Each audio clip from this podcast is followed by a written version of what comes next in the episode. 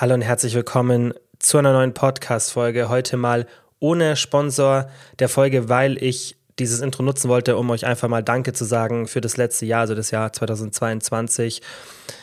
Ich kriege über den Podcast so viel Support und positives Feedback von euch, dass es auch in den letzten Jahren einfach zu meiner Lieblingsplattform geworden ist, um da einfach Content mit euch zu teilen und es gibt mir auch einfach die Möglichkeit, Themen, die komplexer sind, ausführlicher zu besprechen und ich finde es einfach krass, was für eine Auswirkung mittlerweile der Podcast hat. Ich habe das euch ja schon mal in Bezug auf den Jahresrückblick gezeigt. So, wir sind in den Top 5 weltweit der Spotify Podcasts mit den meisten Followern und mit den, also die Top 5 Prozent der meistgeteilten Podcasts. Und das ist dank euch, weil ihr den Podcast auch so häufig teilt. Und deswegen wollte ich einfach mal Danke sagen für das letzte Jahr.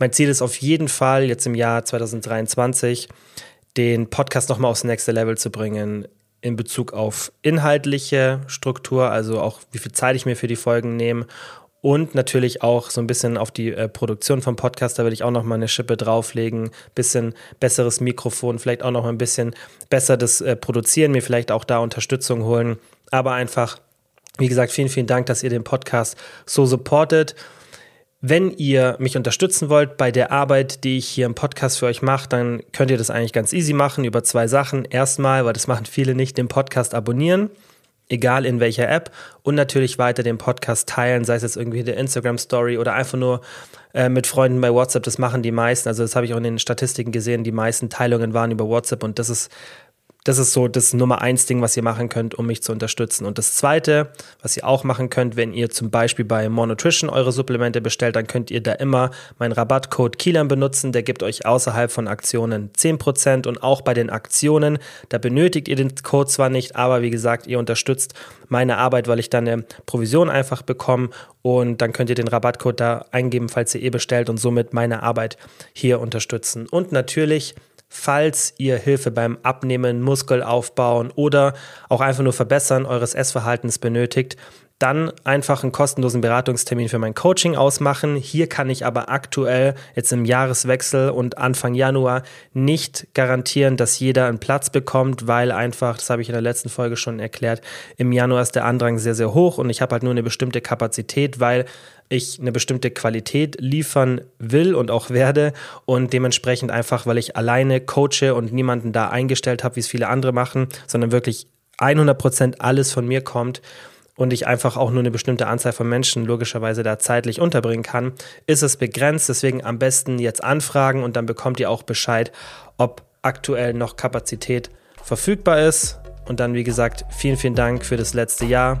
Ich bin mir sicher, dass es nächstes Jahr nochmal besser wird und würde sagen, nach einem kurzen Intro fangen wir auch direkt an mit der Folge. Podcast. Heute habe ich mir zwei Themen für euch überlegt. Wir haben ja wieder eine bisschen längere Folge, also ausführlichere Folge. Nicht nur ein reines QA, sondern mit Thema der Woche, Coaching Corner und QA anschließend. Und normalerweise starten wir immer mit dem Coaching Corner und gehen dann aufs Thema der Woche und dann zum QA. Ich will es aber in der Folge ein bisschen anders machen. Und zwar will ich starten mit dem Thema der Woche, weil das Coaching Corner Segment dann auf dem Thema der Woche aufbaut. Und dann am Schluss machen wir ein QA Ihr hört, ich bin immer noch ein bisschen ähm, in den Nasennebenhöhlen, ein bisschen so, ja, ähm, einfach ein bisschen krank noch und die sind noch ein bisschen angeschlagen. Deswegen hoffe ich, dass ihr meine Stimme trotzdem ertragen könnt heute. Und wie immer findet ihr in der Beschreibung die Timestamps zu den einzelnen Themen. Wir schauen uns jetzt gleich eine super interessante Studie an, denn ich will mit euch passend jetzt auch zum Jahreswechsel über das Thema Kalorienzählen und Essstörungen sprechen, weil häufig wird das Thema negativ abgestempelt. Ja, ich weiß noch, als es so angefangen hat mit dem Thema Kalorienzählen, da war das noch ganz neu und da gab es auch wirklich nur, also nicht nur, aber fast ausschließlich positive Berichte, auch so Social Media oder auf irgendwelchen Blogs. Da war das noch nicht so, dass es wie mittlerweile schon ein bisschen in Verruf geraten ist. Und ich finde es auch gut, wenn da Kritik ausgesprochen wird. Nur ist mein Problem, dass die Kritik oft nicht berecht, berechtigt ist, beziehungsweise nicht ähm, objektiv beleuchtet wird, weil das Kalorienzählen ist meiner Meinung nach so ein bisschen in Verruf geraten in bestimmten Bereichen, weil es teilweise nicht richtig gemacht wird. Und ich bringe immer das Beispiel, das vielleicht nicht perfekt ist, aber das ich so ein bisschen passend finde. Und zwar kann man Auto fahren, ja, vorausschauen, sicher, sich an die Regeln halten und das machen mit einem sehr, sehr geringen Risiko, einen Unfall zu bauen, oder man kann fahren wie ein Verrückter, so ohne drüber nachzudenken und natürlich das Risiko für einen Unfall stark erhöhen. Und so ist es auch mit dem Kalorienzählen. Nur weil manche Menschen damit Probleme haben, weil sie eben falsch herangehen oder die Ausgangslage nicht die richtige ist, ja, zum Beispiel auch beim Autofahren, wenn man irgendwie zu jung ist oder irgendeinen anderen Grund hat, wieso man nicht gut Auto fahren kann, ja, vielleicht eine Fehlsichtigkeit, wo man keine Brille trägt, etc. Das sind ähnlich schlechte Ausgangsgrundlagen wie beim Kalorienzählen, zum Beispiel eine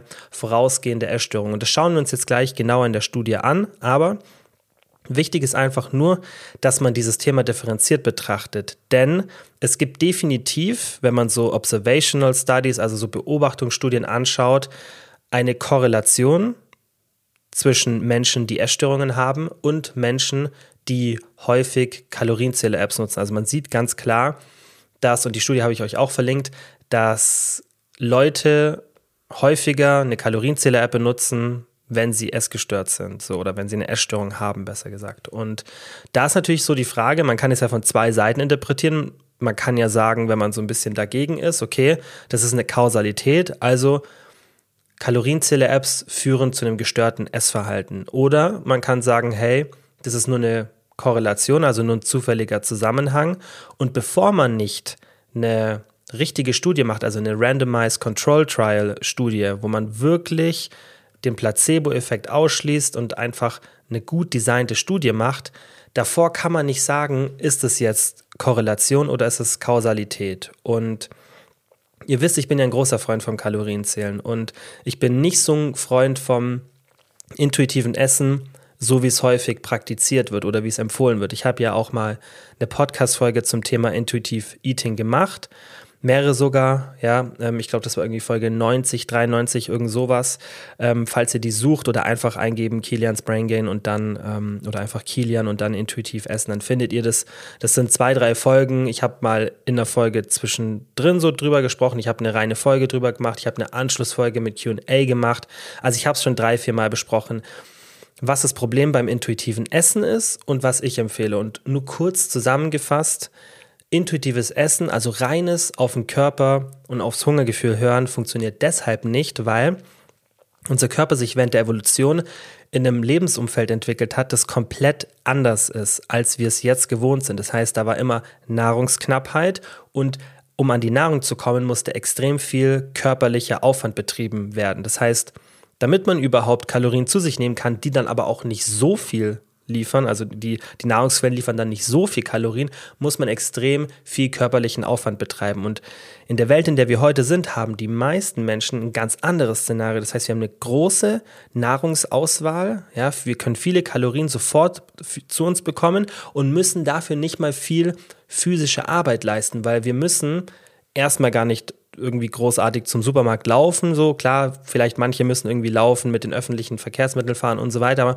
wir müssen keine extreme keinen extremen körperlichen Aufwand leisten. Und im zweiten Schritt muss man nochmal zurückdenken, wir müssen auch nicht unsere tägliche Arbeit in der Regel mit viel Aktivität verrichten, um das Geld zu bekommen, um uns dann diese Nahrung leisten zu können. Ja, also hätten wir diese, diese Hürde, dann wäre das ganz anders. Natürlich gibt es dann auch viele Leute, die einen Job haben mit viel Bewegung.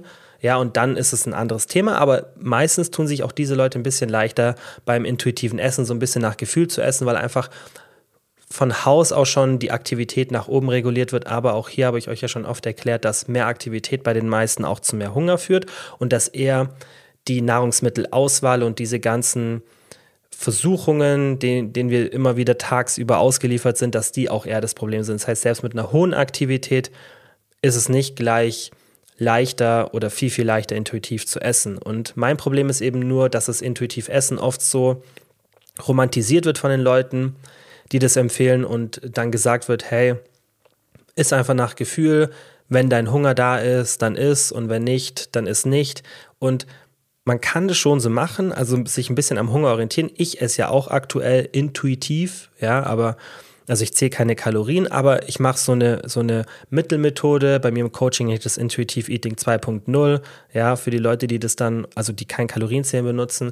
Aber es ist kein komplettes intuitives Essen, weil ich ja trotzdem bei bestimmten Entscheidungen immer abwäge, hey, esse ich jetzt das oder das, so und nicht nur auf meine Lust höre. Aber wenn ich auf das so wirklich ausschalten würde, dass ich mich bewusst entscheide, dann würde ich viel, viel mehr Kalorien konsumieren, als ich es aktuell mache. Und das ist bei den meisten so. Und dafür gibt es genug, da genug Datenlage, dafür müssen wir aber nicht mal uns Studien anschauen, sondern können, da können wir uns unsere Gesellschaft anschauen, die hohen Übergewichtsraten. Das ist ja, weil die meisten Menschen intuitiv essen, weil sie einfach nur auf ihr Hungergefühl hören. Und natürlich gibt es da ganz viele Kofaktoren, auf jeden Fall.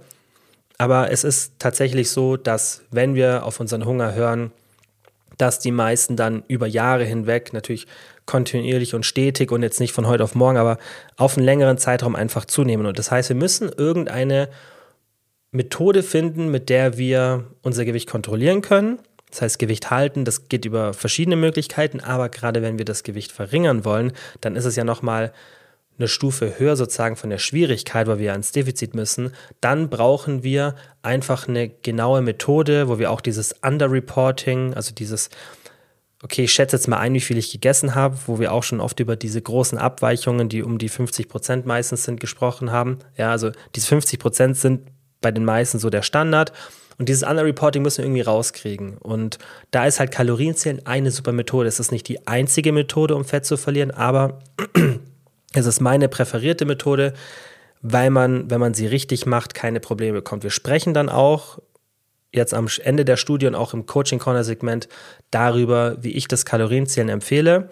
Aber jetzt erstmal zur Studie zurück. Was wurde untersucht und was war eigentlich so der Gedanke hinter der Studie? Also die Studie war von Hahn et al. Ich packe euch den Link in die Podcast-Beschreibung.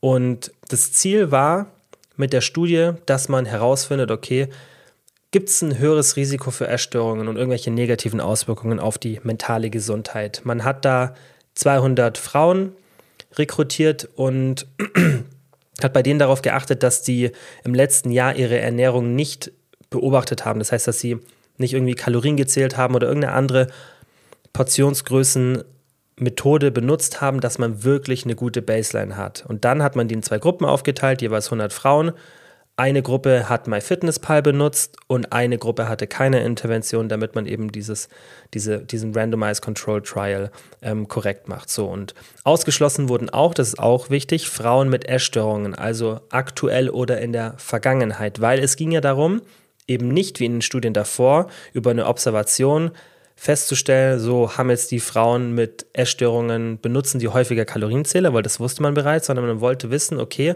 führt jetzt Kalorienzählen, wie es ja so oft behauptet wird, zu einem schlechteren Essverhalten. Und die Hypothese war, dass es definitiv, also das, damit haben die, ähm, die Forscher gerechnet, dass ein höheres Risiko für Essstörungen besteht und negative Auswirkungen auf die mentale Gesundheit auch ein Resultat vom Kalorienzählen sind. Ja, aber das ist jetzt nur mal die Hypothese. So, und dann ähm, ging es los mit der Studie. Zu Beginn hat, ähm, haben die ganzen Teilnehmerinnen ähm, Fragebögen ausgefüllt und da wurde eben das Risiko eingeschätzt für Essstörungen, Anxiety, also Angstzustände, Depressionssymptome, Körperzufriedenheit, Lebensqualität, Essgewohnheiten, körperliche Aktivität, Bildschirmzeit und ganz, ganz viele andere gesundheitsauswirkende Verhaltensweisen. Also es war eine riesen, riesen Liste. Ist es aber gar nicht so wichtig, weil wir sehen das dann auch gleich in den Ergebnissen, was passiert ist. So, und die Frauen hatten dann die Aufgabe, einen Monat mit MyFitnessPal zu tracken. Die haben ihren Kalorienbedarf ausgerechnet bekommen mit der Mifflin-Formel. Das ist so eine Standardformel, die ziemlich gut ist, ja. Aber die wurden jetzt nicht irgendwie speziell in eine Diät geschickt. Das muss man auch beachten und darüber sprechen wir auch später. Was ganz cool war, die haben ungefähr so im Durchschnitt an 90 Prozent der Tagen getrackt. Das heißt, auch da hat man dann ziemlich, ja, eine gute Grundlage, weil hätten die das jetzt irgendwie sein lassen, was finde ich bei so einer Studie passieren kann, dass dann irgendwie die nur an 30, 40 Prozent der Tagen tracken, dann ist es ja fraglich, ob man die Ergebnisse wirklich so überwälzen kann auf eine Person, die täglich trackt, was man ja zum Beispiel in der Diät macht, ja, oder zumindest an 90, 80 Prozent der Tagen. Das ist, denke ich, auch so eine normale Beständigkeit, die die meisten anziehen sollten in der Diät. Und dann hätte man das, finde ich, nicht so gut übertragen können, aber die Personen haben zum Glück diese hohe Beständigkeit gehabt und somit finde ich die Ergebnisse auch sehr, sehr aussagekräftig. So, und was dann gemacht wurde, ist nach, diesen, ähm, nach diesem Monat dass die erneuten Fragebogen ausgefüllt haben. Und was halt da jetzt spannend war, dass es keine statistisch signifikanten Unterschiede in den Ergebnissen gab, ja, von der Gruppe, die Kalorien gezählt hat und die keine Intervention hatten. Das heißt, Risiko für Erstörungen, Angst, Depressionssymptome, auch gerade ganz, ganz wichtig, Körperzufriedenheit, ja, und Essgewohnheiten, das hat sich alles nicht negativ verändert. Und die meisten Leute, die das ja auf Social Media so kritisieren, immer das Kalorienzählen, die hätten oder die wollen einem ja immer erzählen, hey, lass es Kalorien zählen. So, es gibt ja auch diese, was ich mal ganz schlimm finde, so diese irgendwelche TikToks oder Reels, wo dann irgendwelche, das sind meistens auch Frauen, aber sicherlich auch Männer, aber Frauen machen ja da in dem Bereich, finde ich, ein bisschen mehr Content und dann fällt das irgendwie,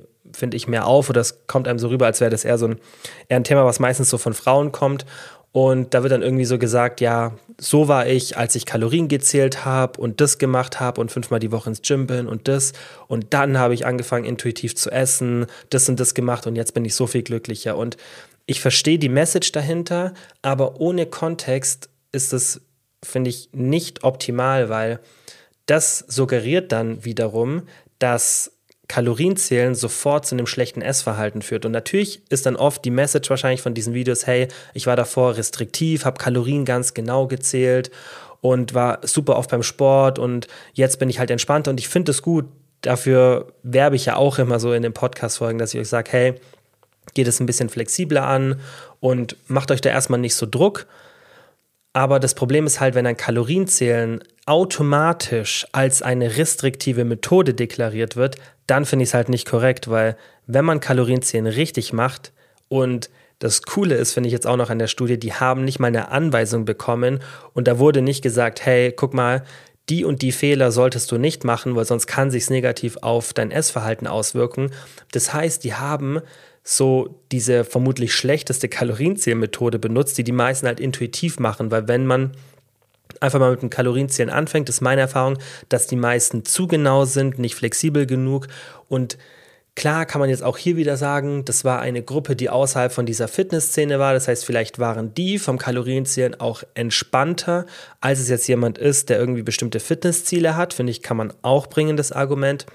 Aber nichtsdestotrotz hatten die einfach keine Ein Anweisungen, wie man es richtig machen sollte. Und ich finde, dann kann man immer noch das Argument bringen, wenn sich jemand, der in dieser Fitnessszene ist und da wirklich ambitionierte Ziele hat, wenn sich diese Person die korrekten Regeln stellt, dann kann man es zu 100 Prozent von der von der Restriktion, also von dem Grad der Restriktion vergleichen, wie diese Personengruppe, die vielleicht nicht Fitnessziele hat und vielleicht von Haus aus ein bisschen entspannter trackt, ja. Das heißt, das finde ich, das Argument kann man auf jeden Fall bringen und dann müsste auch daraus resultieren, dass das gleiche Ergebnis wie jetzt hier in der Studie ist. Es gibt keine Unterschiede in gerade Essgewohnheiten, Risiko für Essstörungen, das sind ja die, die kritischen Sachen, die wir jetzt hier in diesem Kontext betrachten wollen. Und ich fand es auch gut, dass die anderen Sachen betrachtet wurden, das heißt Depressionssymptome, Anxiety und so weiter, auch wenn das, finde ich, jetzt schon ein bisschen überspitzt ist, dass jetzt Kalorienzählen nur dazu führen kann, Anxiety, okay, Depression finde ich jetzt ein bisschen übertrieben, aber gerade so Körperzufriedenheit, Essgewohnheiten, das finde ich super.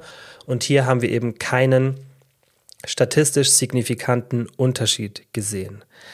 Was finde ich super spannend war, ist, dass der einzige Unterschied, der wirklich so herausgestochen hat, die Frequenz des Wiegens war. Und die ist von 0,66 pro Woche in der MyFitnessPal-Gruppe runtergegangen auf 0,33 pro Woche.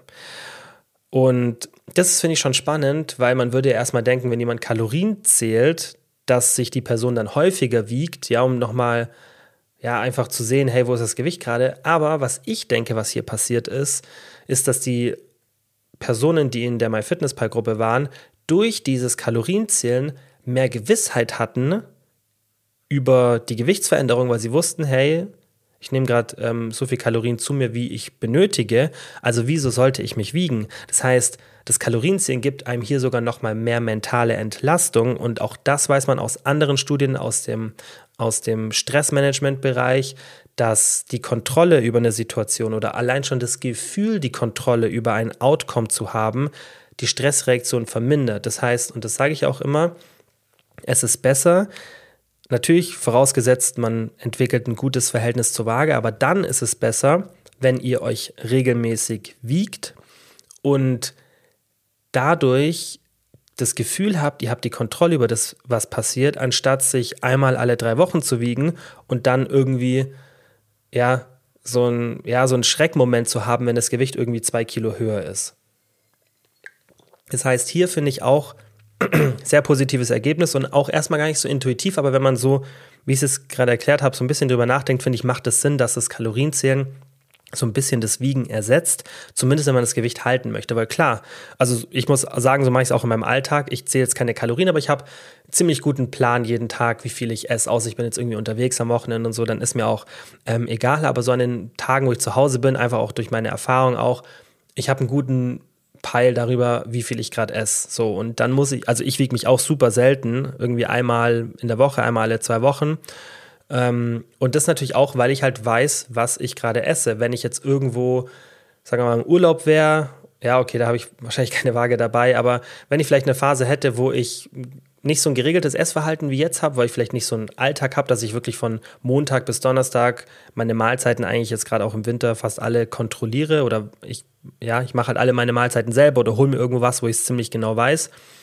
Aber ich habe nicht dieses ständig irgendwo essen gehen, so das habe ich vielleicht am Wochenende, aber unter der Woche habe ich das nicht. Wenn ich jetzt in der Phase wäre, wo ich das hätte, wo ich weniger Gewissheit über meine Kalorienzufuhr tagsüber habe, dann würde ich vermutlich mich öfter wiegen, weil dann wäre die Waage mein Proxy sozusagen, um herauszufinden, hey, wo geht gerade dein Gewicht hin? Aber aktuell, also man muss ja das nicht so doppelt gemoppelt machen, sozusagen, dass ich sage, okay, ich wiege mich und ich schaue, was ich esse, weil ich zum Beispiel, ich muss mich nicht wiegen, ich weiß, wo ungefähr mein Verbrauch ist und ich weiß ungefähr, wie viel ich jetzt gegessen habe in den letzten Tagen. Also warum sollte ich mich dann wiegen, wenn ich nur mein Gewicht halten möchte? Und das ist, denke ich, auch bei diesen Personen passiert und deswegen super interessant. Es gab, ähm, wie vorhin schon erwähnt, mal so eine Observationsstudie von Levinson et al. Ähm, aus 2018, die verlinke ich euch auch.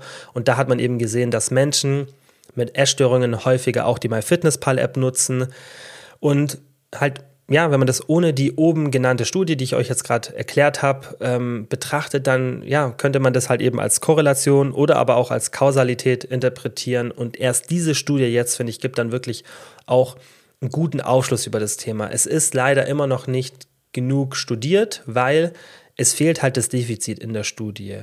Weil das würde, finde ich, ja, einfach nochmal das ganze Thema intensivieren, weil ich denke, das kann jeder, der schon mal Kalorien zählt, aus Erfahrung sagen, dass das Kalorienzählen tendenziell, wenn man das Gewicht halten möchte, ja, also in so einer Erhaltungsphase oder vielleicht auch wenn man mal einen Diet Break macht während einer Diät, deutlich einfacher vom mentalen Aspekt her ist. Also man rutscht weniger in so ein sehr restriktives Verhalten, wenn man das Gewicht halten möchte, als in der Diät. Das ist definitiv auch meine Erfahrung aus dem Coaching. Das heißt, für mich wäre spannend gewesen, was sind denn die Ergebnisse, wenn man jetzt eine Diät macht. Und ich bin ehrlich, auch obwohl ich so ein großer Verfechter vom Kalorienzählen bin, meine Tendenz, wenn so eine Studie mal rauskommt und vielleicht passiert es bald mal, weil Essstörungen sind immer ein wichtigeres Thema und deswegen kann schon sein, dass jemand mal diese Studie, vielleicht auch sogar, das wird ja oft gemacht, dass man dann auf dieser Studie, die wir jetzt hier gerade hatten, aufbaut. Und meine Prognose wäre, dass wir einen statistisch leicht signifikanten Unterschied sehen von der Tracking-Gruppe zur Nicht-Tracking-Gruppe, weil es immer Personen gibt, selbst wenn man am Anfang diese Kontrolle macht und sagt, okay, wir nehmen nur Personen rein, die in der Vergangenheit keine Erstörung hatten und auch keine haben. Aber trotzdem gibt es immer Personen, die ein erhöhtes Risiko für so ein restriktives Verhalten haben, was dann zu einer Erstörung führen kann. Und dieser vorhin erklärte Aspekt, dass man vielleicht nochmal speziell, also das wäre eigentlich das Geilste, wenn man ein Defizit macht in der Studie und dann einmal eine Gruppe macht mit Leuten, die vielleicht fitnessorientierter sind, also stärkere Fitnessziele haben, dann mit so einer generellen Bevölkerung und dann halt eine Kontrollgruppe, weil, wie gesagt, zwei Parts haben jetzt hier gefehlt in der Studie. Erstens Defizit und zweitens waren es halt Leute mit keinen ambitionierten Fitnesszielen, vielleicht ein paar davon, ja, aber halt nicht im Großen und Ganzen.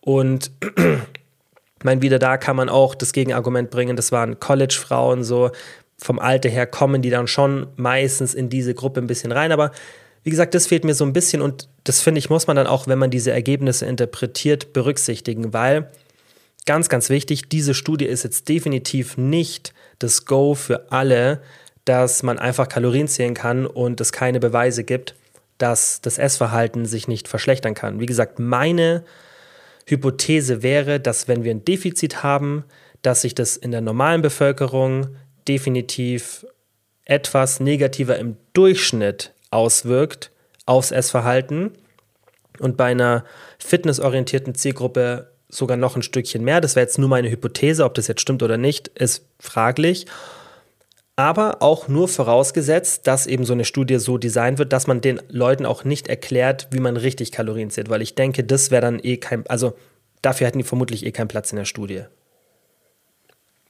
Und deswegen muss man diese Ergebnisse, finde ich, dementsprechend interpretieren und darf jetzt nicht sagen, okay, nur weil das jetzt das Ergebnis war, funktioniert es in jedem Szenario für jede Person mit jeder gleichen, mit jeder Ausgangsgrundlage, ohne sich an Regeln zu halten, Kalorien zählen super, ohne dass sich das Essverhalten verschlechtern kann. Weil das ist ja auch das, wovon ich euch oft geraten oder ähm, gewarnt habe, dass wenn ihr das Kalorienzählen nicht korrekt macht, mit den korrekten ja, Ansatzpunkten einfach, mit dem korrekten Schema, dass sich das definitiv aufs Essverhalten negativ auswirken kann. Und das ist jetzt der Übergang ins Coaching-Corner-Segment, denn das ist auch definitiv meine Erfahrung im Coaching.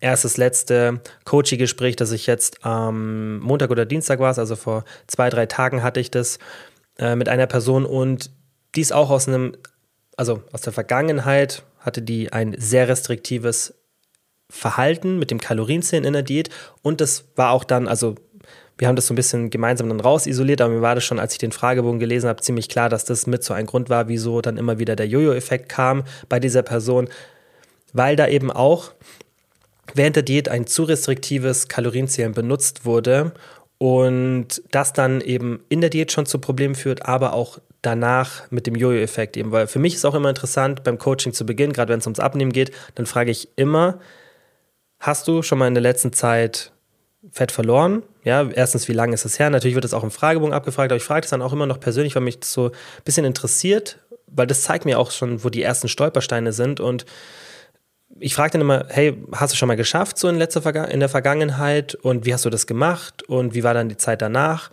Und da kristallisiert sich das schon raus, natürlich nicht bei jeder Person gleich, aber bei den Personen, die dieses restriktive Kalorienzählen machen, ist es oft so, dass die Diät ganz gut funktioniert.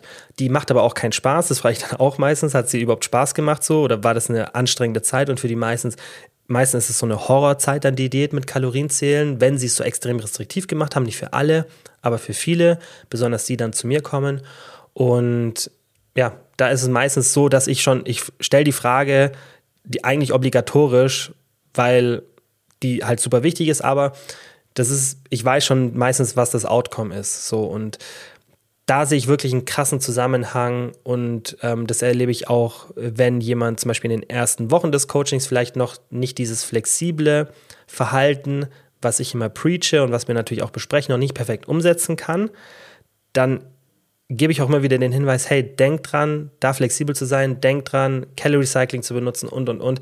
Das besprechen wir jetzt gleich alles, was so die wichtigsten Punkte sind beim Kalorienzählen. Und ihr müsst immer beim Kalorienzählen nach dem Grundsatz gehen, Mittelweg zwischen Genauigkeit, aber nicht zu akribisch, weil wir haben ja auch schon über Diätfehler in anderen Podcast-Folgen gesprochen und es kann definitiv ein Stolperstein sein, wenn das Kalorienzählen zu locker angegangen wird und dann hier und da was gesnackt wird, nicht getrackt wird oder sehr kaloriendichte Sachen mit einer hohen Regelmäßigkeit nicht abgewogen werden, wenn es irgendwie zu Hause ist, obwohl man es abwiegen könnte und man vielleicht immer unterschätzt, anstatt dass es sich so ein bisschen ausgleicht, weil meistens überschätzt man ab und zu, unterschätzt man ab und zu, so dann gleicht sich das aus.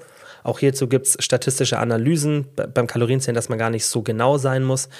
Aber es kann halt sein, dass genau du die Person bist, die ständig unterschätzt und dann addiert sich das zusammen, dann snackst du mal noch irgendwie hier 50 oder 100 Kalorien. So, und dann kann sich das alles so ein bisschen akkumulieren. Und das kann natürlich ein Fehler sein, aber du kannst ja von dem Grundsatz erstmal so rangehen, starte doch erstmal möglichst locker und dann, wenn du merkst, dass die Erfolge nicht so wirklich da sind oder schneller sein sollten mit dem Defizit, das du hast. Ja, natürlich ist auch hier wieder die Frage, haben wir auch schon drüber gesprochen, ist dein Kalorienverbrauch, vielleicht hast du den am Anfang zu hoch eingeschätzt. Ja, aber wenn du dir ziemlich sicher bist, hey, mit diesem Defizit, ich müsste eigentlich besser Fett verlieren oder du testest es einfach mal und bist mal ein bisschen genau beim Kalorienzählen und merkst dann, hey, auf einmal läuft es viel, viel besser, dann war das das Zeichen für dich, dass du noch nicht so wirklich diesen Mittelweg zwischen Genauigkeit, aber nicht zu akribisch gefunden hast. Weil wie gesagt, es können sich diese Fehler einschleichen beim Kalorienzählen, wenn man zu locker ist. Es kann aber auch problematisch werden, wenn man zu genau ist, ja, wenn man so extrem akribisch ist. Und da musst du halt diesen Sweet Spot für dich finden. Und das klappt aber sehr, sehr gut. Da braucht man einfach ein bisschen Erfahrung und muss sich auch immer wieder sagen, dass es besser ist für die Beständigkeit, wenn du weniger genau bist. Ja, also eine geringere Genauigkeit bedeutet höhere Beständigkeit und eine höhere Beständigkeit bedeutet bessere Erfolge und ein besseres Essverhalten. Also das ist wirklich ganz, ganz wichtig, dass du dir erlaubst, flexibel zu sein. Und vielleicht, was auch so ein bisschen hilft, wenn du dir nicht sicher bist, hey, soll ich das jetzt machen oder so, so, so zweifelnde Gedanken hast, dann gebe ich dir mal zwei Sachen mit, die du dir immer wieder sagen kannst, wenn du reinrutscht und zu akribisch bist. Jetzt abgesehen von diesem was wir gerade besprochen haben, dass es besser ist, auch für die Beständigkeit und so weiter. Aber rein von der rechnerischen Logik her sind zwei Faktoren eine Grundlage dafür, dass es so und so nicht notwendig ist, akribisch zu sein. Und deswegen auch diese ganzen, also tatsächlich, selbst wenn ich jemanden so Richtung Bodybuilding-Bühne bringen würde, dann würde ich nur in den letzten Wochen sehr, sehr akribisch sein. Selbst davor nicht aus, also selbst in diesem extremen Szenario ist es meiner Meinung nach nicht notwendig. Und also besonders in den, in den ersten Wochen. Und das ist Grund Nummer eins, weil Nahrungsmittel haben Schwankungen. Das heißt, die Deklarationen auf den Nährwertboxen, ja, auf den Nährwertlabels sind nicht korrekt. Ja, diese haben oft eine große Abweichung und das ist immer lustig. Man, also gerade diese Leute, die so extrem genau sein wollen, gerade vielleicht so aus der Bodybuilding-Szene, die, ja, die haben noch nicht mal, also auch die Leute, die das dann empfehlen, irgendwelche Bodybuilding-Coaches oder andere Leute, die haben noch nicht mal so darüber nachgedacht, dass vielleicht da eine Abweichung da ist. Und dann schaut man sich das Label an und ist super genau, aber hat nicht mal im ersten Schritt darüber nachgedacht, hey, ist, das, ist dieser Input überhaupt genau? Und der ist es nicht. Du kannst ja schon, also zwei Sachen überlegen. Erstmal, wo nehmen die die Daten her? Meistens nehmen die das dann von ihren Herstellern, weil die haben ja dann oft mehrere Zutaten. Also wenn ich jetzt von denen spreche, die Hersteller eines bestimmten Produkts, wenn wir jetzt zum Beispiel so ein Früchtemüsli anschauen, dann haben wir da schon mal eine Abweichung, weil die beziehen verschiedene Rohstoffe. Natürlich gibt es Firmen, die sagen, hey, so ganz große Brands, zum Beispiel McDonald's, die achten ja auf eine extrem hohe Kontinuität in den Produkten, damit die den gleichen Geschmack gewährleisten können. Das hat ja viel mit der Brand und so weiter zu tun, aber die wenigsten Marken haben da so so eine hohe ähm, Kontinuität in den Zutaten und die beziehen dann ihre Rohstoffe von verschiedenen Herstellern zu verschiedenen ähm, Zeiträumen der Saison, äh, verschiedene Sorten teilweise und dann entstehen da schon in den Rohprodukten Schwankungen. Ja, dann haben wir verschiedene Reife gerade, wenn dann zum Beispiel ein Früchtemüsli ist, dann haben wir da schon das Problem, dass nicht mal die Rohzutaten nur schwankend sind, sondern du schüttest ja nicht immer genau die gleiche Menge an verschiedenen Zutaten zum Beispiel in deine Schüssel rein. So, wenn du jetzt ein Müsli machst und du hast jetzt so eine 500 Gramm Packung und du machst dir da jetzt irgendwie 70 Gramm rein, dann kann es ja mal sein, dass beim einen Tag deutlich mehr von diesen Trockenfrüchten in deine Schüssel fallen als an einem anderen Tag. So, dann hast du jetzt hier schon mal einen Kalorienunterschied. Das heißt, diese grammgenaue, dieses grammgenaue Abwiegen und auch Eintracken das bringt dir dann eh nichts, weil du weißt ja nicht mal, ob das jetzt, hast du jetzt eine Portion bekommen, die vielleicht von Haus aus irgendwie 30, 40 Kalorien mehr hatte oder weniger. Und das musst du auch gar nicht. Und das, ich erkläre das jetzt auch nicht, um einem so ein bisschen dann noch mehr Druck zu machen, sondern um eher, dass man versteht, man hat eh nicht die Kontrolle über das, was man nimmt. Und man sollte auch gar nicht so denken, dass man die Kontrolle über diese kleinen Unterschiede haben sollte, ja. Also das ist der erste wichtige Punkt. Nahrungsmittel haben Schwankungen und selbst wenn Nahrungsmittel vielleicht konstante Zutaten hat, selbst dann ist es schwierig, dass man das immer so benutzt, dass wirklich der gleiche Gehalt an Kalorien in diese Portion reinrutscht sozusagen. Ja, also wie gesagt, Müslis finde ich so und Früchte-Müslis finde ich ein super Beispiel, weil da halt viele Zutaten dabei sind und das ist ja bei allem so. Also wir haben ja nie ein komplett homogenes Produkt, wo wirklich es einfach nur wie zum Beispiel Milch ist, ja, wo dann nicht wirklich große Unterschiede entstehen können. Aber selbst hier können auch Unterschiede entstehen und deswegen muss man nicht so genau sein. Punkt Nummer zwei, Aktivität. Die Aktivität wird ja immer ein bisschen anders sein, selbst wenn du deine Schritte irgendwie kontrollierst und super akribisch bist und, und da wirklich ganz genau berechnest, selbst dann ist es nicht immer akkurat. Kein Rechner der Welt kann dir das ganz genau sagen. Deine Intensität der Schritte ist unterschiedlich und, und, und. Das heißt, du kannst diesen einen Faktor, wir haben immer Kalorienzufuhr und Kalorienverbrauch, also Input, Output.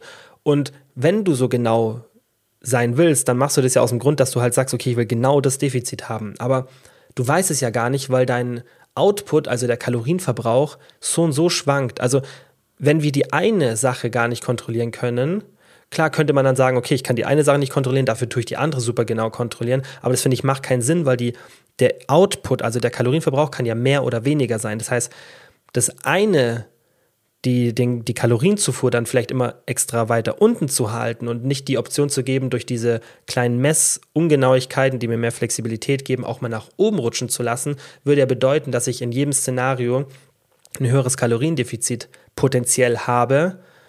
Und das ist ja auch nicht so hilfreich. Also ich finde, das kann man sich immer so ein bisschen sagen, wenn man wieder diese Angst hat, hey, okay, ich will zwar ungenau sein, aber irgendwie warum und, und, und, dann denkt man vielleicht zu viel nach. Also das kann einem vielleicht so ein bisschen die Entlastung geben, hey, du kannst es eh nicht genau kontrollieren, wie viel du zu dir nimmst und ganz, ganz wichtig, auch wie viel du verbrauchst. So, und jetzt noch ein ganz wichtiger Punkt, da, ähm, bevor wir zu den, zu den Lösungen und Tipps kommen, ein schlechtes Essverhalten ist nicht selbst diagnostizierbar. Also natürlich ein schlechtes Essverhalten kann man schon selbst diagnostizieren, aber eine echte Essstörung bitte nicht selbst diagnostizieren. Ja, ähm, ihr könnt mal über den Link, den ich euch in die Beschreibung ähm, ge, äh, gebe, könnt ihr mal auf den Link gehen. Ähm, da ist so ein bisschen was dazu erklärt von der BZGA. Aber auch da wird eben empfohlen, dass man sich professionelle Hilfe sucht. Gerade wenn man wirklich das Gefühl hat, hey, ich habe eine ernste Essstörung, würde ich das auch empfehlen. Ähm, ja, definitiv, wenn du ein ernstes Problem mit dem Essverhalten hast, dann würde ich dir auf keinen Fall empfehlen, Kalorien zu zählen. Ja, also wenn das irgendwie Binge-Eating, extrem starker Food-Fokus, ähm, Bulimie, egal was es ist, dann solltest du dir auf jeden Fall, besonders wenn es wirklich, du merkst, hey, das ist ein ernstes, ein ernstes Problem und das ist nicht nur, dass ich ab und zu mal ein bisschen mehr an Kalorien denke oder dass ich ab und zu mal ein bisschen impulsiv esse, sondern wenn du merkst, okay, das ist wirklich also ich glaube, ich habe echt ein Problem mit dem Essverhalten, dann solltest du dir wirklich ähm, professionelle Hilfe holen und auf keinen Fall jetzt so auf eigene Hand Kalorien zählen. Ich sage jetzt, was meine Erfahrung aus dem Coaching ist, besonders bei Personen, die kein optimales Essverhalten haben. Wichtig, das ist keine Essstörung, weil das kann ich zum Glück auch ganz gut einschätzen. Sicherlich nicht so gut wie ein Psychotherapeut oder eine Psychotherapeutin, aber ich kann schon einschätzen, okay, hat die Person jetzt wirklich Binge-Eating oder einfach nur ein bisschen impulsives Essen, bisschen schlechtes mentales Verhältnis zum Essen. Das kann ich in der Situation ziemlich gut einschätzen und da habe ich definitiv die Erfahrung, dass wenn es jetzt nicht so ein optimales Essverhalten ist, wo ich sogar sagen würde, hey, du hast ein schlechtes Essverhalten, aber es ist jetzt noch keine Essstörung, dass durch korrektes Kalorienzählen das definitiv auch besser werden kann. Ja, also natürlich kommt es dann immer auf die Strategie drauf an, die wir wählen. Also meistens starten wir dann erstmal ohne Kalorienzählen, je nach Intensität und je nachdem, wie ich es auch einschätze und was die Phase aktuell ist, ob es ums Abnehmen geht oder nicht.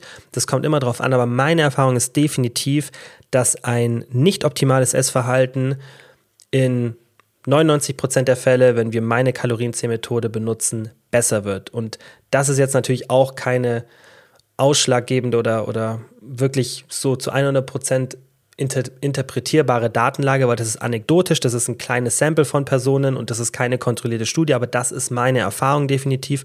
Und weil eben auch die Daten da sind, unterstützen, dass das Kalorienzählen keine Erstörung herbeiführt, ist es auch von mir so gewählt, dass ich das überhaupt so mache. Weil wenn mir das nicht, also wenn es keine Gewissheit darüber gäbe, dann würde ich es vermutlich auch anders machen, wenn ich das Risiko da sehen würde. Aber das ist definitiv meine Erfahrung. Deswegen kann ich auch sagen, hey, wenn du merkst, okay, dein Essverhalten ist nicht so gut, aber du möchtest Gewicht verlieren und du willst es mit einem Kalorienzählen machen, dann halte dich mal an die Tipps und dann schau, ob es besser wird. Und wenn, wie gesagt, wenn das ein ernstes Problem ist, dann lass dich da bitte definitiv beraten und ähm, versuch es nicht auf eigene Faust hinzubekommen. Also, Grundlage ist ganz, ganz wichtig, bei allem, was du dir in Bezug aufs Kalorienzählen so an, an, an Grenzen setzt, dass du die erstmal lockerer machst. Ja, dass du wirklich den Grundsatz nimmst, flexibles statt striktes Kalorienzählen. Ja, Nummer eins, schlecht wäre, wenn du sagst, okay, ich will jetzt feste Makroziele. Und das wird teilweise sogar immer noch so empfohlen, dass,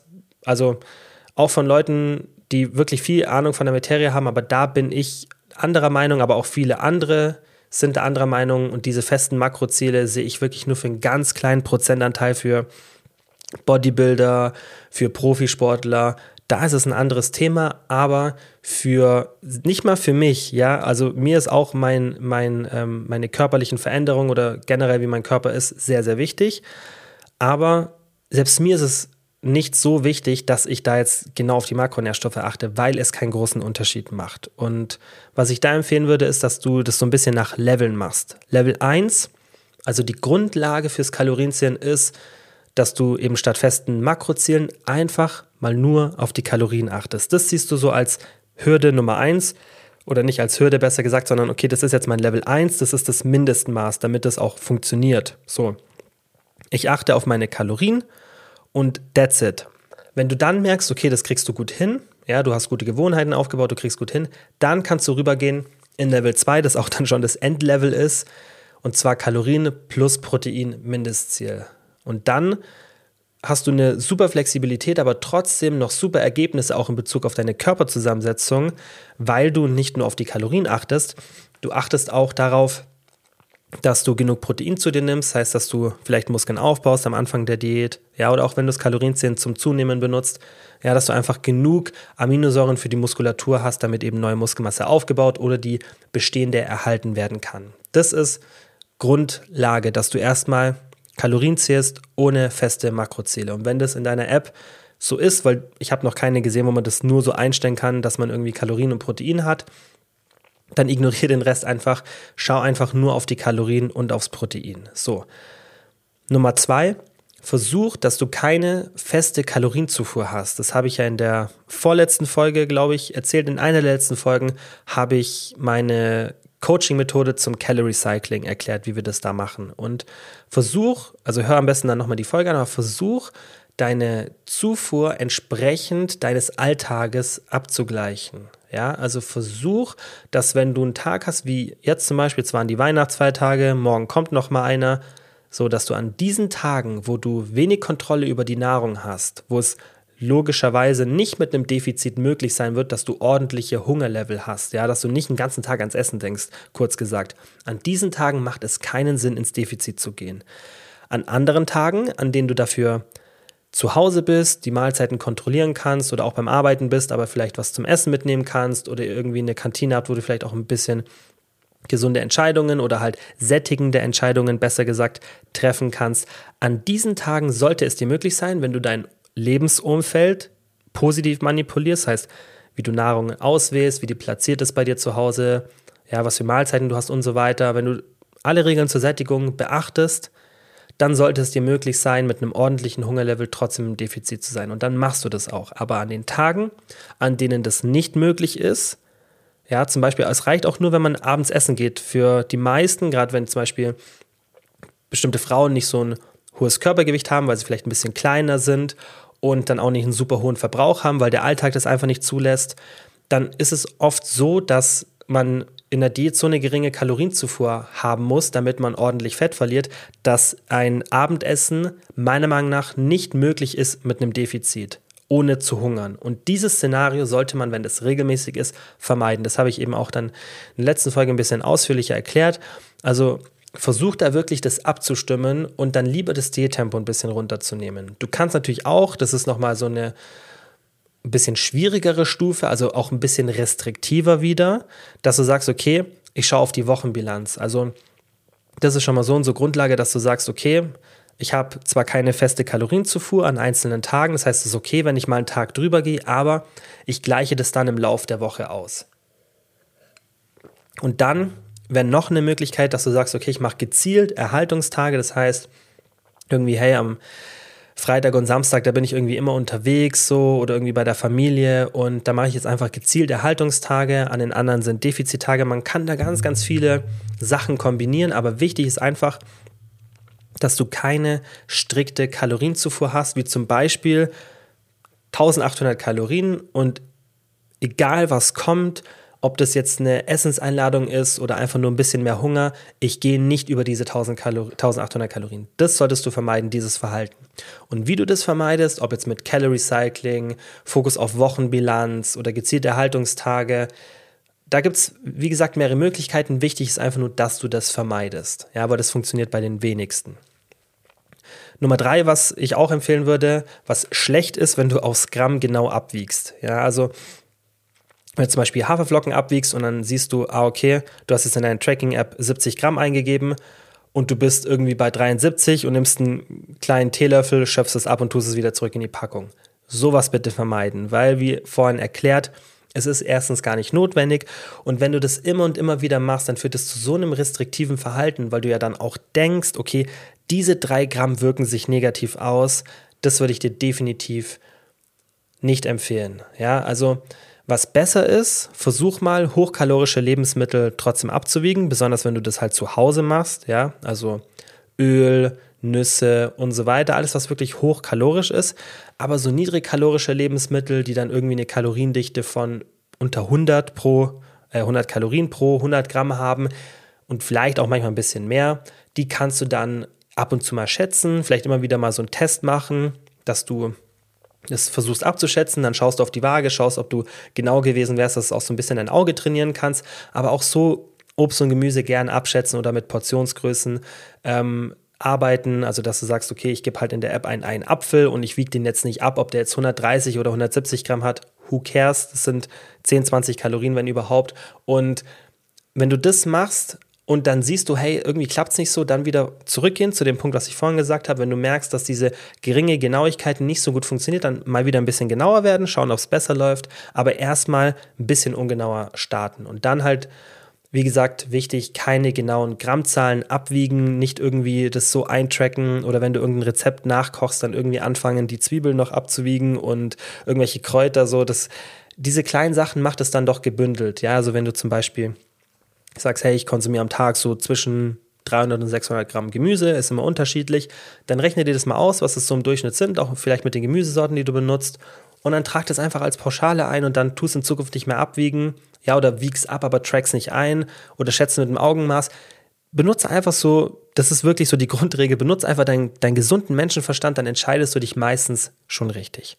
Und der letzte Tipp, Auswärtsessen, zu meiden ist schlecht und was besser ist, ist, dass du das Auswärtsessen wahrnimmst, dann eben mit einem Erhaltungstag kombinierst und dieses Essen dann natürlich aber auch tracken kannst. Also das ist ja kein Problem, dass du es dann trackst. Ja, also mach das einfach pauschal. Ich poste auch öfter meine Instagram-Story aus diesem Grund, wenn ich irgendwo auswärts bin oder mir was zu essen hole, poste ich ja immer, nicht immer, aber oft poste ich dann irgendwie die Nährwerte kurz rein und die Kalorien, damit ihr da auch so ein Gefühl dafür kriegt, wie viel Kalorien das meiste hat und wenn ihr das mal ein bisschen beobachtet, dann seht ihr, dass wir da eh meistens irgendwo zwischen 700 und 1200 Kalorien sind. Natürlich, klar, 500 Kalorien Schwankung, denkt man sich jetzt, oh, ist voll viel, aber es kommt ja aufs Gericht drauf an. Ja, also wenn man irgendwie Pizza isst, dann ist man meistens irgendwo zwischen 1000, 1100, 1200, 1300 Kalorien, vielleicht sogar, wenn die groß ist.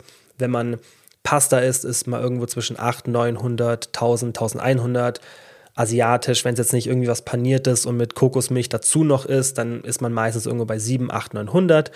Das heißt, man kriegt ja da schon ein ganz gutes Gefühl und das muss auch nicht perfekt sein. Ja, und da halt dann auch wieder wirklich flexibel denken, wenn man merkt, okay, ich verliere irgendwie nicht gut Fett, dann überlegen, hey, gehe ich vielleicht jeden Tag auswärts essen und muss ich mir dann vielleicht irgendwie nochmal 100, 200 Kalorien Puffer einbauen. Das heißt, einfach auch mit gesundem Menschenverstand denken, aber in der Regel klappt das wunderbar. Und da wirklich Auswärtsessen auf keinen Fall meiden in der Diät, sondern einfach diese Veranstaltungen wahrnehmen, auf Erhalt gehen an den Tag und dann funktioniert das. So, das war jetzt ähm, erstmal alles zu dem Thema. Ich denke, es wird sicherlich auch in den nächsten Wochen vielleicht nochmal ein bisschen was zum Thema Kalorienzählen kommen. Falls ihr da noch irgendwie Anschlussfragen habt, schreibt mir das nämlich gerne per Instagram DM, weil dieses Thema gerade zu Essverhalten und Kalorienzählen, das ist, finde ich, sehr weitreichend. Das ist ja eigentlich ein Riesenthema, Kalorienzählen. Da gibt es ja ganz viele Nuancen noch. Und ich denke, ich konnte euch damit jetzt schon mal einen guten Überblick geben über das Thema, welche Auswirkungen es haben kann, auch mal beweisen, wirklich mit Datenlage, dass es eben nicht so ist, wie es viele Leute gerade auf Instagram oder YouTube oder wo auch immer oder im Podcast behaupten, dass ähm, jeder Kalorienzählen meiden sollte, so wie ich es halt vorhin erklärt habe in diesen Videos, so, hey, früher war ich das, Kalorien gezählt und jetzt bin ich das und jetzt alles toll, dann ist halt Kalorienzählen nicht der ausschlaggebende Faktor bei dir gewesen. Oder du hast es halt falsch gemacht. Und da ist halt wichtig, dass wirklich, wenn man diese Strategie wählt, dass man sie korrekt macht. Wie gesagt, halte ich so ein bisschen an den Grundsatz, nicht zu locker, aber auch nicht zu akribisch. Und dann funktioniert das wunderbar. So, und jetzt würde ich sagen, zum Abschluss gehen wir zum QA über. Es ist eh schon deutlich länger, als ich es eigentlich vorhatte, aber es sind drei Fragen, die jetzt, glaube ich, auch nicht mehr so lange sind.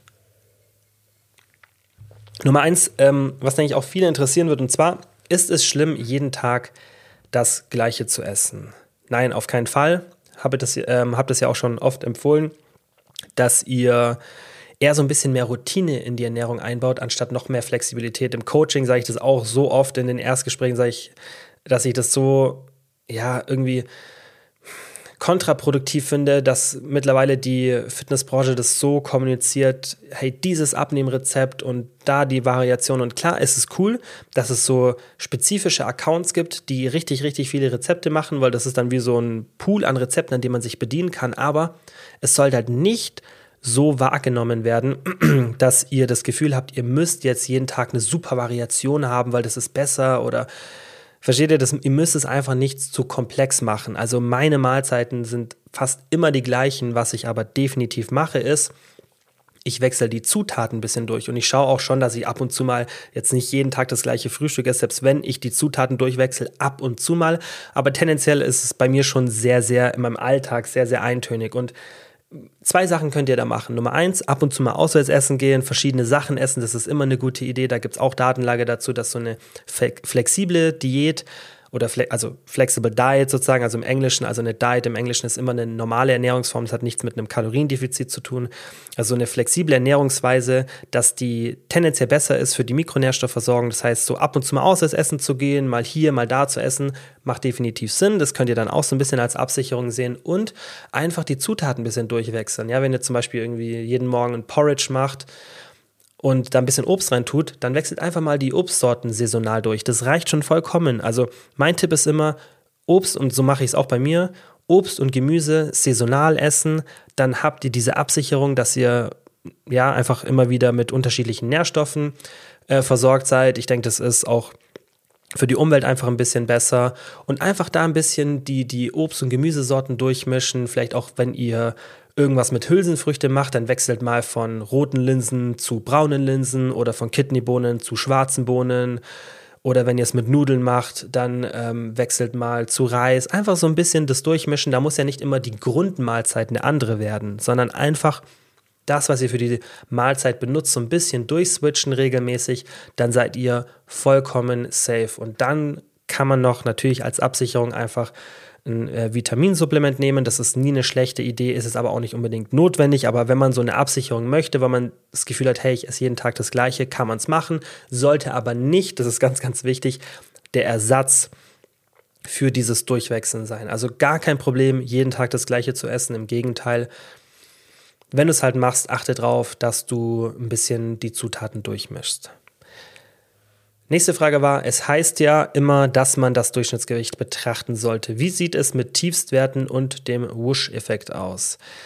Also, die Frage habe ich eigentlich letztens in einer Folge beantwortet, aber ich sage es hier nochmal, dass die Tiefstwerte, und das auch was, was ich im Coaching oft mache, definitiv relevant sind, weil es kann ja sein, dass man für einen längeren Zeitraum sehr, sehr viel Wasser hält. Und wenn man dann vielleicht in einem zwei, drei Wochen Zeitraum interpretieren, interpretieren möchte, ob das, was man gerade macht, funktioniert, dann sollte man definitiv Tiefstwerte betrachten, weil das Durchschnittsgewicht sagt uns ja dann nicht viel, weil wir eben dieses Wasser halten. Aber was man häufig sieht, das sehe ich auch auf dem Coaching, dass jemand Wasser hält während der Diät und dann nur für ein, zwei Tage das Gewicht krass runterdroppt, sofort wieder steigt. Ja, und dann, wenn man natürlich dann diesen Durchschnittswert betrachtet und nicht dieses isolierte Gewicht, natürlich frage ich dann immer, hey, was war davor? Aber es kann ja sein, dass man irgendwie was davor gemacht hat, was den Wasserhaushalt manipuliert. Aber wenn ich das Gefühl habe, hey, das ist ein echtes, aussagekräftiges ein aussagekräftiger Datenpunkt, der einfach deutlich tiefer ist als dein aktuelles Gewicht, dann ist es dieser Whoosh-Effekt, ja, von dem oft gesprochen wird. Der wurde eigentlich damals durch Lyle McDonald ähm, so ein bisschen in die Welt gerufen, wo halt er gesehen hat, okay, das ist ein krasser Zusammenhang und das erleben auch viele Coaches und viele Leute auch, die so was ähnliches machen wie ein Coaching oder ein Coaching, beobachten das eben bei vielen Leuten, dass dieser Effekt oft da ist, dass das Gewicht meistens ein bisschen hält. Das hat dann oft damit, so in der Theorie, was damit zu tun, dass sich die Fettzellen mit Wasser füllen, bevor sie sich entleeren. Man weiß noch nicht ganz genau, was da passiert, aber ich kann es auch aus meiner Erfahrung sagen, ist definitiv bei manchen Leuten so, nicht bei allen so, dass es ab und zu eben diesen einen Tiefspunkt gibt und deswegen klar, beobachte Durchschnittsgewicht und wenn du das Gefühl hast, es hält sich lange, aber du hast ab und zu ein Tiefsgewicht, dann beobachte auch das. Wenn du diese Tiefstwerte nicht hast, dann kann es entweder sein, weil du dich nicht häufig genug wiegst. Das würde ich dann in diesem Szenario machen, was sonst nicht notwendig ist. Sonst kann man auch für ein Durchschnittsgewicht sich zwei, dreimal pro Woche wiegen. Aber wenn du das Gefühl hast, du machst alles richtig, du solltest eigentlich mit dem, was du gerade machst, Fett verlieren, aber es passiert nicht und du hast auch keine Tiefstwerte, aber du wiegst dich nur zwei, dreimal pro Woche, dann wieg dich mal öfter, weil dann hast du wirklich alle Datenpunkte, weil es kann ja sein, dass genau der Tag mit dem Tiefsgewicht du dich dann nicht gewogen hast und wenn das dann immer noch nicht, also wenn du dann immer noch keinen Tiefswert siehst, dann ist es vermutlich nicht das Problem, dass du Wasser hältst, darüber haben wir auch schon ein paar Mal gesprochen, sondern dann ist an einer Strategie, Strat, Strategie gerade irgendwas falsch. So, ihr merkt schon, ich kann fast gar nicht mehr richtig ähm, mich hier ausdrücken. Deswegen letzte Frage für heute. Und zwar, ist es schlimm, wenn ich bei fast allen Übungen 20 plus Wiederholungen mache?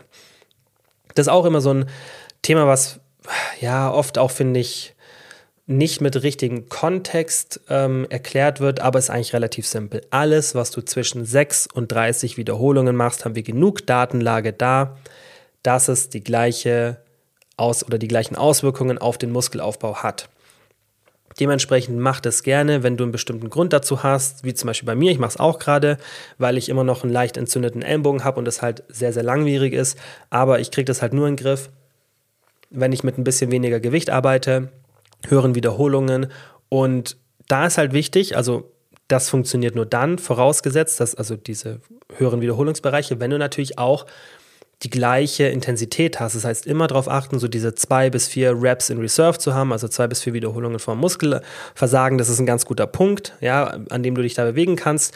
Und dann ist es eigentlich egal. Natürlich sind niedrigere Wiederholungen zeitlich meist effizienter und machen vielen auch vielleicht mehr Spaß. Also ich tendenziell trainiere auch lieber in den niedrigen Wiederholungen, aber man muss immer ein bisschen Kontext geben. Und ich finde, dass man die Wiederholungszahl auch an der Übung ähm, orientieren sollte. Also wenn ich Trainingspläne mache, auch im Coaching, dann diktiert die Übung auch oft, welchen Wiederholungsbereich wir machen. Ja, aber das ist, denke ich, ganz logisch, dass wir jetzt mit einem Bizeps-Curl eher weggehen von diesen sechs bis acht Wiederholungen und eher in einen höheren Wiederholungsbereich gehen, einfach wegen dem Stress, der aufs ähm, Ellenbogengelenk lastet und auch ähm, einfach wegen der Verletzungsgefahr so. Und da mal, es ist natürlich, klar kann man auch mit niedrigen Wiederholungen da arbeiten, aber tendenziell ist es ein bisschen besser, bei solchen Übungen, bei anderen auch ein bisschen höher zu gehen von den Wiederholungen. Und es gibt auch ganz ehrlich einfach ein paar Übungen, wie zum Beispiel Squats oder so, oder auch so Hack-Squats, da hat eigentlich niemand Spaß dran. Oder Split Squats ja viel Spaß, so 30er Wiederholungen zu machen. Das macht, also das kann man schon mal machen, aber die meisten haben daran keinen Spaß. Und dann ist so eine kürzere Intensität, also ein kurzer Satz für die meisten angenehmer. Also man muss viele Sachen berücksichtigen. Und dann per se zu sagen, mach nie hohe Wiederholungen, finde ich, da fehlt einfach Kontext. Und man muss von mehreren Sachen abhängig machen, aber es ist auf jeden Fall nicht schlimm, wie du fragst, mehr als 20 Wiederholungen zu machen. Wichtig, achte einfach darauf, dass du trotzdem eine hohe Intensität hast. Das erreichen manche bei den hohen Wiederholungen schwieriger. Ich sage aber auch, dass es manche bei den niedrigen Wiederholungen auch schwierig erreichen, weil das ist immer das Argument von vielen, dass so diese Effective Reps, die am Schluss kommen, bei den hohen Wiederholungen dann eher ausgelassen werden, weil man da zu früh aufhört. Finde ich nicht. Meine Tendenz ist, dass es bei allen Wiederholungsbereichen Leute gibt, die da Probleme haben, in diese Rap-Range zu kommen. Und deswegen ist da eher die Präferenz, also in diese Effective Rap-Range zu kommen. Deswegen ist die Präferenz, die man selber hat, was einem selber Spaß macht, wo man sich auch selber pushen kann, viel, viel wichtiger für einen Muskelaufbau. So, lange Folge, ähm, aber wichtiges Thema. Ich hoffe, es hat euch geholfen. Wie gesagt, nochmal ähm, vielen, vielen Dank für die Unterstützung dieses Jahr.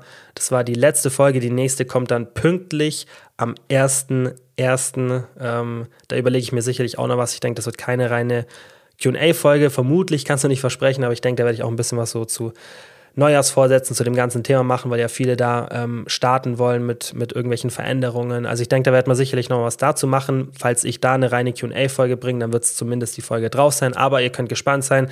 Kommt viel cooler Content. Wie gesagt, ich werde den Podcast nochmal vom Produktionslevel und von der Qualität, also nicht nur der inhaltlichen, sondern auch Mikrofon und so weiter nochmal ein bisschen auf ein nächstes Level bringen. Aber ähm, das dauert alles noch ein bisschen, aber es kommt auf jeden Fall dieses Jahr, wie gesagt, ich freue mich immer, wenn ihr den Podcast abonniert, wenn ihr meinen Rab äh, Rabattcode bei More Nutrition benutzt und natürlich, wenn ihr den Podcast mit anderen Leuten teilt. Und dann wünsche ich euch noch einen letzten, heute schönen Weihnachtsfeiertag und morgen einen schönen Weihnachtsfeiertag und dann auch einen guten Start und wir sehen uns dann im neuen Jahr.